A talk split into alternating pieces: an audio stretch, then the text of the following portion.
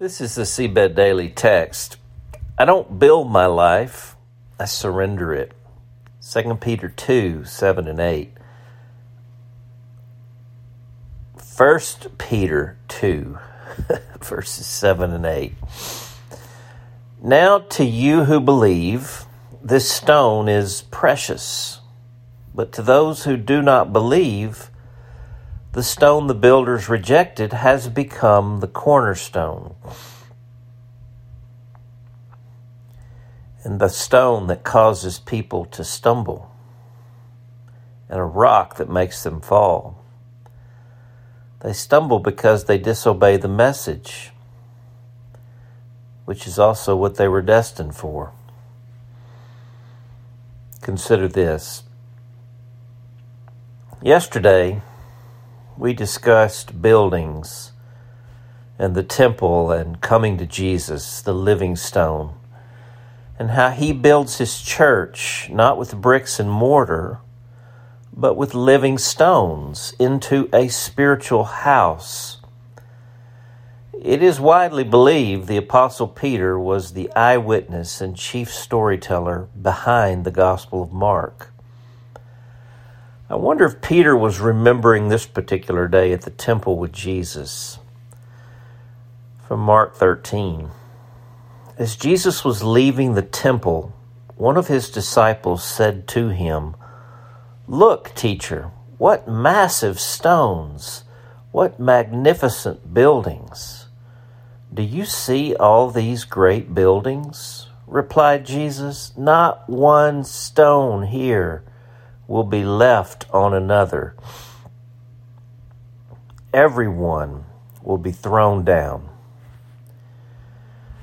Jesus is clearly not impressed.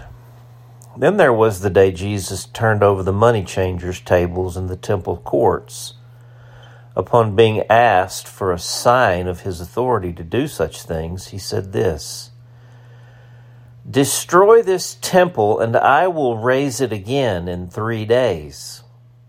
They replied, It has taken 46 years to build this temple, and you're going to raise it in three days? But the temple he had spoken of was his body. John 2 19 and 20. This is Jesus Messiah, the living stone the one rejected by the builders, crucified and raised from the dead. He is the chief cornerstone. The cornerstone is the first stone laid in the foundation, and it becomes the singular point of reference for every other stone. I'm tempted to ask the question Is he your cornerstone? But it is a ridiculous question.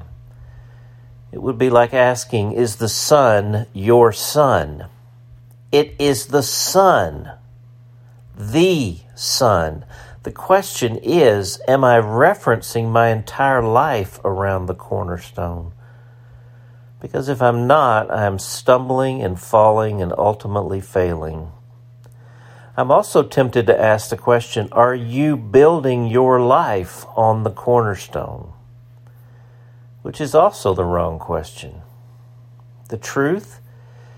If I have come to the living stone, the one the builders rejected, which has become the chief cornerstone, I am no longer building my life. He is the builder. I am, according to the text, being built into a spiritual house to be a holy priesthood, offering spiritual sacrifices acceptable to God through Jesus Christ. Jesus Messiah is building his church. And as I come to him, the living stone, he incorporates me as a living stone into his building project, the church, the only entity on earth against which the gates of hell will never prevail. It's why we sing, My hope is built on nothing less than Jesus' blood and righteousness. I dare not trust the sweetest frame, but wholly lean on Jesus' name. All together now. On Christ the solid rock I stand, all other ground is sinking sand. All other ground is sinking sand. The prayer, Jesus, you are the Messiah, the Son of the living God. You are the stone the builders rejected who has become the chief cornerstone. Thank you for the grace of calling me to lay down the building project formerly known as my life and building me into the realm and reality you call my church. I confess I do not build my life. You are the builder. I am being built by you. Holy Spirit, increase my awareness of this truth until it is my experienced reality. Praying in Jesus' name. Amen.